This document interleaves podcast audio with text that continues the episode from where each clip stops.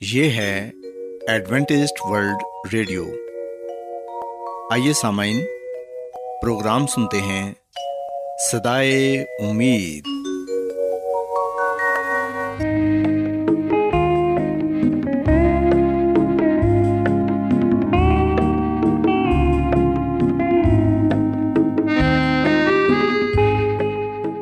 سامعین، پروگرام سدائے امید کے ساتھ میں آپ کی میزبان فرا سلیم اور صادق عبداللہ خان آپ کی خدمت میں حاضر ہیں۔ ہماری طرف سے آپ تمام سامعین کی خدمت میں اداب سامعین امید کرتے ہیں کہ آپ سب خدا تعالیٰ کے فضل و کرم سے خیریت سے ہیں۔ اور ہماری یہ دعا ہے کہ آپ جہاں کہیں بھی رہیں خدا مند خدا آپ کے ساتھ ہوں اور آپ کی حفاظت اور رہنمائی کریں۔ سامعین اس سے پہلے کہ آج کے پروگرام کو شروع کیا جائے آئیے پہلے پروگرام کی تفصیل سن لیں۔ پروگرام کا آغاز ایک گیت سے ہوگا اور اس کے بعد بچوں کے لیے بائبل کہانی پیش کی جائے گی۔ اور سمن پروگرام کے آخر میں خدا تعالیٰ کے پاکلام سے پیغام پیش کیا جائے گا۔ اور اس کے علاوہ پروگرام میں روحانی گیت بھی شامل کیے گئے ہیں۔ تو سامعین آئیے آغاز اس خوبصورت گیت سے کرتے ہیں۔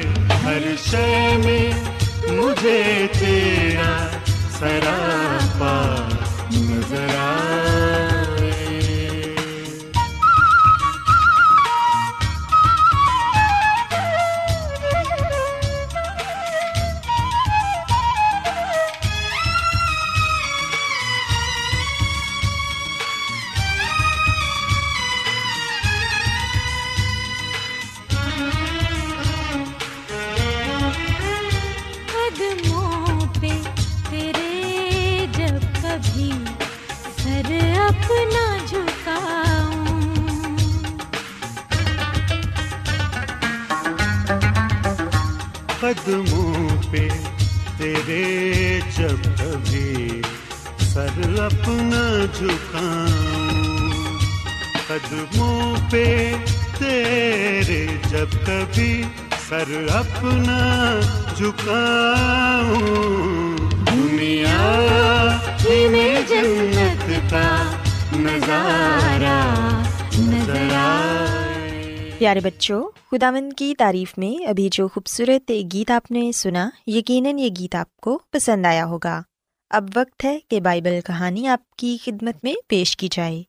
سو بچوں، آج میں آپ کو بائبل مقدس میں سے یسمسی کی ایک تمصیل کے بارے بتاؤں گی، جس میں یسمسی نے آدھی رات کو آنے والے دوست کا ذکر کیا ہے۔ پیارے بچوں، یہ تمصیل ہمیں بائبل مقدس میں لوکا رسول کی انجیل اس کے گیارہویں باب میں پڑھنے کو ملتی ہے۔ کلام مقدس میں ہم دیکھتے ہیں کہ یسمسی نے اپنے شاگردوں سے یہ کہا کہ جب تم خداون سے مانگتے ہو تو اسے صاف صاف بتاؤ کہ تمہاری ضرورت کیا ہے۔ اور یہ سچ ہے کہ مانگو تو وہ تمہیں دے گا۔ اسے ڈھونڈو گے تو پاؤ گے دروازہ کھٹکھٹاؤ گے تو خداون تمہارے لیے دروازہ کھولے گا۔ پیارے بچوں، اس تمصیل میں یسمسی نے یہ بیان کیا کہ تصور کرو کہ کسی دوست نے آدھی رات کو آپ کو جگایا ہے۔ وہ ایک لمبے سفر سے آیا ہے اور چاہتا ہے کہ آپ اسے کھانا کھلاؤ اور اس کے آرام کا بندوبست بھی کرو۔ لیکن آپ کے گھر میں کھانے کو ایک روٹی تک نہیں اور اب آپ بہت پریشان ہیں اور یہ سوچ رہے ہیں کہ اب میں اپنے اس دوست کو روٹی کہاں سے لا کر دوں۔ چنانچہ آپ کو یہ خیال آتا ہے کہ آپ اپنے پڑوسی کے گھر جا کے اس سے کھانا مانگو اور پھر آپ اپنے پڑوسی کے گھر جاتے ہیں اور اس سے کھانے کو کچھ مانگتے ہیں۔ آپ اپنے پڑوسی کا دروازہ زور زور سے کھٹکھٹاتے ہیں اور پڑوسی کو پکار کر کہتے ہیں کہ میرا ایک دوست آیا ہے اور میرے پاس روٹی کا ایک نوالا تک نہیں کہ اسے پیش کروں۔ اس لیے مہربانی کر کے مجھے تین روٹیاں دے دو۔ لیکن بچوں، ہم دیکھتے ہیں کہ جب آپ اس اپنے پڑوسی کا دروازہ کھٹکھٹاتے ہو تو اندر سے ایک نیند بھری آواز آتی ہے کہ اس وقت تنگ نہ کرو، ہم سب سو رہے ہیں۔ ہمیں اس وقت تکلیف نہ دو۔ اب دروازہ بند ہے اور میرے لڑکے میرے پاس بچھونے پر ہیں۔ میں اٹھ کر آپ کی مدد نہیں کر سکتا، لیکن آپ نہیں مانتے اور دروازہ کھٹکھٹاتے جاتے ہیں اور مانگتے رہتے ہیں، کیونکہ آپ کو اپنے دوست کے لیے روٹی کی بہت ضرورت ہے۔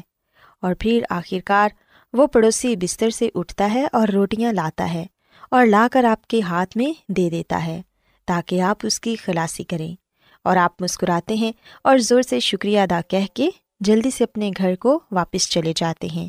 اور جا کر اس بھوکے دوست کو کھانا کھلاتے ہیں۔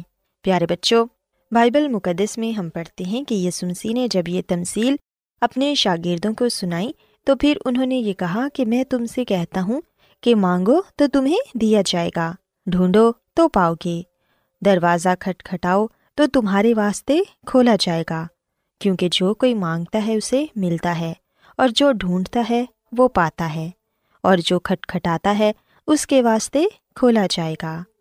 سو بچوں، ہم اس تمزیل میں واضح طور پر یہ بات سیکھتے ہیں کہ کس طرح وہ شخص اپنے بھوکے دوست کے لیے اپنے پڑوسی سے کھانا مانگتا ہے اور تب تک مانگتا رہتا ہے جب تک اسے مل نہیں جاتا۔ اس پڑوسی نے تو جلد اس کی مدد نہ کی اور اس کو جلد روٹی نہ دی، لیکن پھر بھی اس شخص نے ہار نہ مانی، بلکہ وہ لگاتار دروازے پر کھڑا مانگتا رہا۔ سو بچوں ہمیں آج یہ بات سیکھنے کی ضرورت ہے کہ ہم کیوں خدا سے مانگنا اور دعا کرنا چھوڑ دیتے ہیں جبکہ خدا باپ تو ہماری ہر وقت دعا سننے کے لیے تیار رہتے ہیں اور اپنے لوگوں کی مدد کرنا چاہتے ہیں۔ سو ہمیں یہ چاہیے کہ ہم کبھی بھی ہار نہ مانیں، بلکہ لگاتار دعا کرتے رہیں تاکہ خدا مند ہمیں اپنی برکتوں سے نوازیں۔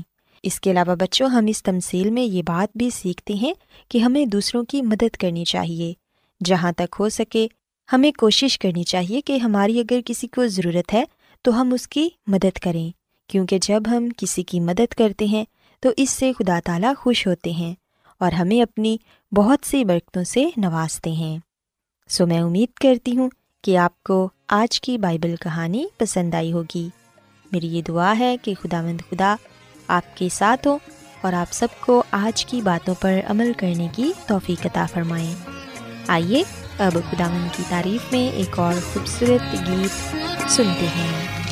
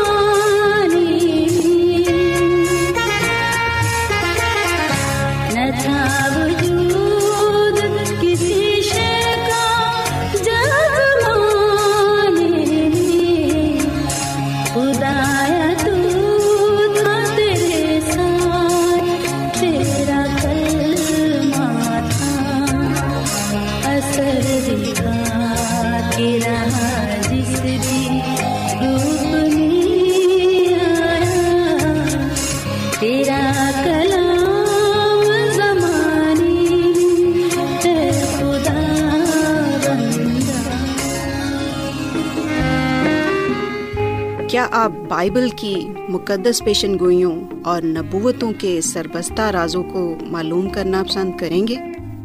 کیا آپ دنیا کے ایسے رجحانات کے باعث پریشان ہیں جو گہری طریقے کا اشارہ دیتے ہیں؟ ایڈوینٹسڈ ورلڈ ریڈیو سنتے رہیے جو آپ سب کے لیے صدائے امید ہے۔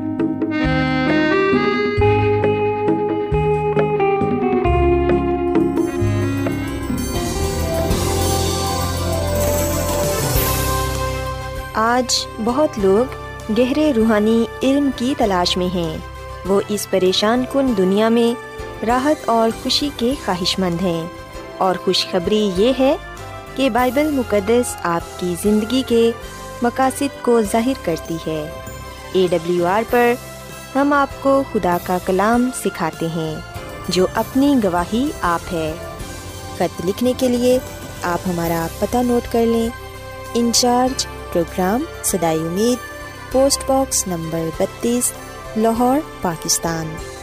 اور ہمارا ای میل ایڈریس ہے Urdu at A W R dot O R G سامعین، آپ ہمارا پروگرام انٹرنیٹ پر بھی سن سکتے ہیں۔ ہماری ویب سائٹ ہے W W W dot A W R dot O R G Adventist World Radio کی جانب سے پروگرام سدائے امید پیش کیا جا رہا ہے۔ سامعین، اب وقت ہے کہ خداوند کے الہی پاکلام میں سے پیغام پیش کیا جائے۔ آج آپ کے لیے پیغام خدا کے خادم عظمت ایمینول پیش کریں گے۔ خداوند یس مسیح کی سلامتی آپ سب پر ہو۔ مسیح میں میرے عزیز ہو آئیے ہم اپنے ایمان کی مضبوطی اور ایمان کی ترقی کے لیے خداوند کے کلام کو سنتے ہیں۔ ابھی ہم بائبل مقدس کی روشنی میں جس سچائی کو جانیں گے، وہ ہے کہ مرنے کے بعد کیا ہوتا ہے۔ مسیح میں میرے عزیز و بے شک ہمارے ذہنوں میں بہت سے سوال ہیں، پر ہم دیکھتے ہیں کہ ہمارے تمام سوالوں کا جواب بائبل مقدس دیتی ہے۔ کیونکہ بائبل مقدس خدا کے منہ سے نکلا ہوا کلام ہے۔ بائبل مقدس کے ذریعے سے ہی ہم اس بات کو جاننے والے بنتے ہیں کہ موت کے بعد کیا ہوتا ہے۔ مسیح میں میرے عزیزو، بتایا جاتا ہے کہ انیس سو چھپن میں بیلجیم کانگو ایک شیطانی خانہ جنگی کی لپیٹ میں آ گیا اور ڈاکٹر پال کے ہسپتال پر باغی افواج نے قبضہ کر لیا۔ ہسپتال کے کئی ملازمین مارے گئے بدقسمتی سے ڈاکٹر پال ان میں شامل تھے اور ان کے قتل ہونے کے چند دن بعد جب ان کی لاش ملی تو ان کی جیکٹ کی جیب میں سے ایک کاغذ نکلا اور اس کاغذ پر کچھ لکھا ہوا تھا اور بتایا جاتا ہے کہ اس کاغذ پر جو لکھا ہوا تھا وہ امن کے بارے میں تھا۔ سو ڈاکٹر پال بدترین حالات میں بھی امن کا خواں تھا۔ موت کے سامنے وہ سکون اور امن کا خواں تھا۔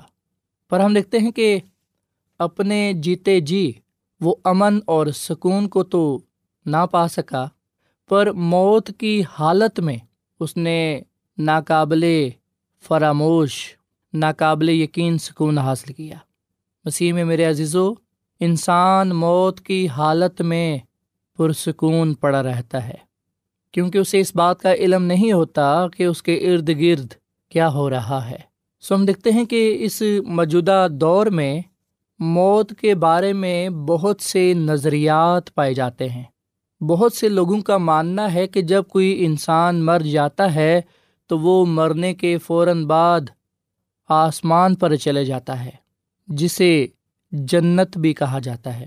اور بہت سے لوگوں کا خیال ہے کہ جب کوئی شخص مر جاتا ہے تو وہ مرنے کے فوراً بعد جہنم میں چلا جاتا ہے۔ اور بہت سے لوگوں کا یہ بھی ماننا ہے کہ مرنے کے بعد انسان نہ تو آسمان پر جاتا ہے یعنی کہ جنت میں، اور نہ ہی وہ جہنم میں جاتا ہے، بلکہ مرنے کے بعد انسان برزخ میں چلا جاتا ہے یعنی کہ آسمان اور زمین کے درمیان کی جگہ۔ جبکہ مسیح میں میرے عزیزو، بہت کم ایسے لوگ ہیں جو اس بات پر یقین رکھتے ہیں کہ مرنے کے بعد انسان صرف اور صرف قبر میں پڑا رہتا ہے، نیند کی حالت میں رہتا ہے۔ سو اب یہاں پر یہ سوال پیدا ہوتا ہے کہ کون سا نظریہ ٹھیک ہے؟ ہم کس بات کا یقین کر سکتے ہیں؟ سو مسیح میں میرے عزیز و بجائے یہ کہ ہم لوگوں کی باتوں پر جائیں، ہمیں یہ چاہیے کہ ہم بائبل مقدس کا مطالعہ کریں، کیونکہ بائبل مقدس ہمیں نجات کی راہ دکھاتی ہے۔ بائبل مقدس ہی ہمیں ہمیشہ کی زندگی دیتی ہے، سچائی سے واقف کراتی ہے۔ یہ سچ ہے کہ جو انسان مر جاتا ہے وہ نہیں جانتا کہ اس کے جسمانی جسم کے ساتھ کیا ہوگا، یا وہ کہاں پڑا ہے، اس کو کہاں پر رکھا جائے گا۔ سو مرا ہوا شخص بالکل ختم ہو جاتا ہے۔ وہ کسی بھی طرح سے زندہ نہیں ہوتا۔ مسیح میں میرے عزیز و حقیقت یہ ہے کہ ہم موت کے لیے نہیں، بلکہ ہمیشہ کی زندگی کے لیے پیدا کیے گئے ہیں۔ موت اس کائنات میں ایک اجنبی ہے۔ موت اس دنیا میں گناہ کی وجہ سے ہے۔ خدا نے جب انسان کو بنایا تھا، تو اس غرض سے نہیں بنایا تھا کہ یہ مرے گا بھی، بلکہ خدا نے تو انسان کو ہمیشہ زندہ رہنے کے لیے بنایا تھا۔ جب خدا نے انسان کو بنایا، تخلیق کیا اسے زندگی بخشی، تو اس وقت موت کا نام و نشان نہیں تھا۔ کہیں بھی موت کا تصور نہیں پایا جاتا تھا۔ سو گناہ کی وجہ سے موت دنیا میں آئی۔ گناہ کی وجہ سے انسان موت سے واقف ہوا۔ بے شک، موت کا درد اس قدر اذیت ناک ہے کہ ہم کسی طرح سے بھی یہ ماننا نہیں چاہتے کہ ہمارے جو پیارے ہیں، اپنے ہیں، جو اس دنیا سے چلے جاتے ہیں، ہم انہیں زندہ نہیں دیکھ سکتے۔ پر ہم دیکھتے ہیں کہ بائبل مقدس ہمیں یہ زندہ امید فراہم کرتی ہے کہ مسی یسو کی دوسری آمد پر راست بازوں کو زندہ کیا جائے گا اور وہ اپنے پیاروں سے ملیں گے۔ سو مسیح میں میرے عزیز و بائبل مقدس صاف لفظوں میں ہمارے سامنے اس سچائی کو پیش کرتی ہے کہ جب انسان مر جاتا ہے تو کیا ہوتا ہے۔ سو ہم بائبل مقدس کی روشنی میں اس بات کو جاننے کی کوشش کرتے ہیں کہ مرنے کے بعد کیا ہوتا ہے۔ سو یہ سچ ہے کہ بائبل مقدس ہمارے سامنے سچائی پیش کرتی ہے، جس کا تعلق مبارک امید کے ساتھ ہے۔ جیسا کہ ہم جانتے ہیں اور بائبل مقدس ہمیں یہ بات بتاتی ہے کہ جب یسو مسیح کو سلیب پر مصلوب کیا گیا، تو مسیح یسو کو سلیب پر موت کے بعد اس کے دوستوں نے اس کی لاش کو، اس کے بدن کو قبر میں رکھا۔ پلاطوس نے، جو ایک رومی گورنر تھا، اس نے ایک محافظ بھیجا اور اس کے سپاہیوں نے قبر کے منہ کو پتھر سے ڈھانپ دیا اور اس پر رومی مہر لگا دی کہ اب کوئی اس کی لاش نہیں لے سکتا۔ پر ہم بائبل مقدس میں صاف لفظوں میں اس بات کا بھی ذکر پاتے ہیں کہ اتوار کی صبح سویرے ایک جلالی فرشتہ آسمان سے نازل ہوا۔ اس نے قبر کے دروازے کو یعنی کہ اس پتھر کو ہٹا دیا، جو رومی سپاہیوں کی طرف سے رکھا گیا تھا، جس پر مہر کی گئی تھی۔ اور اس کے بعد ہم لکھتے ہیں کہ مسی یسو قبر سے باہر نکل آیا۔ قبر سے باہر نکلنے والا جی اٹھا، جو دنیا کا نجات دہندہ ٹھہرا، اس نے موت پر فتح پائی۔ اس نے گناہ پر فتح پائی۔ سو مسیح یسو مردوں میں سے تیسرے دن جی اٹھا۔ سپاہی فرشتے کے جلال کی وجہ سے اندھے ہو گئے اور اس کے سامنے بے بس ہو گئے۔ سو مسیح میں میرے عزیز مسیح یسو کے جی اٹھنے کے واقعے نے مسیحوں کو زندہ امید بخشی ہے۔ اور وہ یہ کہ جس طرح مسیح یسو زندہ ہے، وہ لوگ بھی جو اس میں سو جاتے ہیں اور جو مسی کی دوسری آمد تک قبروں میں پڑے رہیں گے مسی راست باز لوگوں کو زندہ کریں گے۔ اپنے دوسری آمد پر اور انہیں آسمان پر لے جائیں گے۔ سو جس طرح مسیح یسو مرا، دفن ہوا اور جی اٹھا، یاد رکھے گا کہ مسی یسو پر ایمان رکھنے والے راست باز لوگ بھی مریں گے، دفن ہوں گے اور مسیح یسو انہیں اپنی دوسری آمد پر دوبارہ زندہ کرے گا۔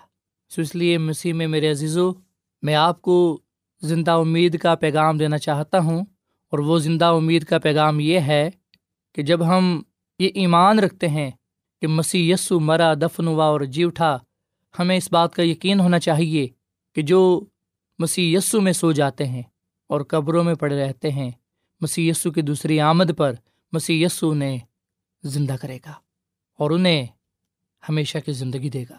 مکاشوا کی کتاب کے پہلے باپ کی اٹھارہویں آیت میں مسی نے اپنی زبان مبارک سے یہ کہا کہ میں زندہ ہوں میں مر گیا تھا اور دیکھ، عبدالآباد زندہ رہوں گا اور موت اور عالم اروا کی کنجیاں میرے پاس ہیں۔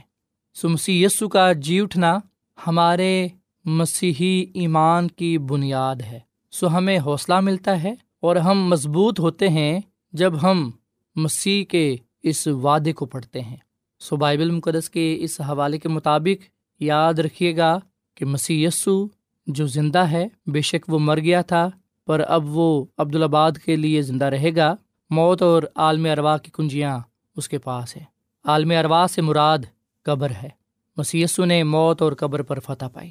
اس لیے اس کے پاس اختیار ہے کہ وہ مردوں کو زندہ کر سکے۔ خدا کا بندہ پلوس رسول اپنے خط میں یہ بات لکھتا ہے، اگر ہم پلوس رسول کا پہلا خط کرنتھیوں کے نام اس کے پندرہویں باپ کی سولہویں اعتا اٹھارہویں تک پڑھیں تو یہاں پر یہ لکھا ہوا ہے کہ اور اگر مردے نہیں جی اٹھتے تو مسیح بھی نہیں جی اٹھا، اور اگر مسیح نہیں جی اٹھا تو تمہارا ایمان بے فائدہ ہے، تم اب تک اپنے گناہوں میں گرفتار ہو، بلکہ جو مسیح میں سو گئے ہیں وہ بھی ہلاک ہوئے۔ سو مسیح میں میرے عزیزو، اگر ہم یہ کہتے ہیں کہ مردے نہیں جی اٹھتے تو پھر اس کا مطلب ہے کہ ہم دوسرے لفظوں میں یہ کہہ رہے ہیں کہ مسیح بھی نہیں جی اٹھا۔ اور اگر یہ سمسی نہیں جی اٹھا تو پھر ہمارا ایمان بے فائدہ ہے۔ اس کا مطلب ہے کہ ہم اب تک گناہوں میں ہیں اور ہم پھر ضرور ہلاک ہوں گے۔ پر ہم دیکھتے ہیں کہ بائبل مقدس یہ سچائی ہمارے سامنے پیش کرتی ہے کہ مسیح یسو حقیقت میں مرا، دفن ہوا اور تیسرے دن مردوں میں سے جی اٹھا تاکہ ہمیں ہمیشہ کی زندگی دے سکے۔ مسیح میں میرے عزیزو، موت انسان کو خدا سے دور کرتی ہے۔ موت کا جو مطلب ہے، وہ ہے جدائی۔ جب کوئی انسان مرتا ہے، تو وہ اپنے عزیزوں سے جدا ہو جاتا ہے، ان سے دور چلا جاتا ہے۔ اور روحانی معنوں میں بھی ہم دیکھتے ہیں کہ گناہ کا مطلب جدائی ہی ہے۔ گناہ کی وجہ سے ہم خدا سے دور چلے جاتے ہیں۔ سو خدا نے موت کا حکم اس وقت صادر کیا جب انسان نے گناہ کیا۔ جو موت ہے، وہ گناہ کا نتیجہ ہے۔ انسان کو بتا دیا گیا، پیدائش کی کتاب کے تیسرے باپ کی انیسویں آیت میں لکھا ہے کہ تو خاک سے ہے اور خاک میں پھر لوٹ جائے گا۔ سو مسیح میں میرے عزیزو، ہم خاک سے لیے گئے ہیں اور پھر خاک میں لوٹ جائیں گے۔ سو یہ موت کے تعلق سے وہ سچائی ہے جسے ہم فراموش نہیں کر سکتے۔ بائبل مقدس یہ بات بیان کرتی ہے کہ تو خاک سے لیا گیا ہے اور پھر خاک میں لوٹ جائے گا